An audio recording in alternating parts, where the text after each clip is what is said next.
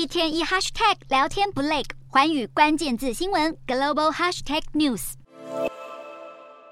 大力鼓掌，热烈欢迎镜头前这位穿着白衣、留着长发、散发十足仙气的男子。据传是南韩总统尹锡悦的御用算命师天宫，堪称神机妙算的他，不知有没有算到今年可能会犯官服。首尔市警察厅十五日突袭国防部，大动作搜查，因为国防部前发言人夫胜灿出书揭露，尹锡悦之所以砸下上亿元把总统府搬离青瓦台，迁移到位于龙山的国防部大楼，都是因为天宫大师指点迷津。并且巨细靡遗的表示，天宫在青瓦台保安市长的陪同下访问陆军办公室和陆军参谋长官邸。对此，南韩总统府澄清再澄清，并且大动作提告夫胜灿以及两家媒体诽谤。现在警方要查个水落石出。南韩警方搜证大约两个小时，拿到车辆进入的记录以及监视器画面等等。起人疑窦的是，相关画面已被覆盖，让整起事件更加扑朔迷离。其实尹锡悦背后有高人指点，已不是新鲜事。因为早在他当选总统前，就传出尹锡悦夫妇超级迷信。去年南韩总统大选期间，多位候选人展开电视辩论，尹锡悦侃侃而谈，但却被镜头捕捉到这一幕，手掌心写了个“王”字。当时就被质疑是否找法师加入竞选团队。而类似事件不止出现在尹锡悦身上，南韩过去早就发生过亲信左右国政。时间倒回到二零一六年，时任总统朴槿惠被踢爆，堪称精神导师的闺中密友崔顺实将黑手伸进青瓦台，介入施政方针，甚至向商界等来施压获取利益。事件曝光后，崔顺实成了朴槿惠的绊脚石，从南韩第一位女总统沦落为阶下囚。现在元首换人做，竟然爆出这位天宫大师，就看最后会平安无事，还是一发不可收拾。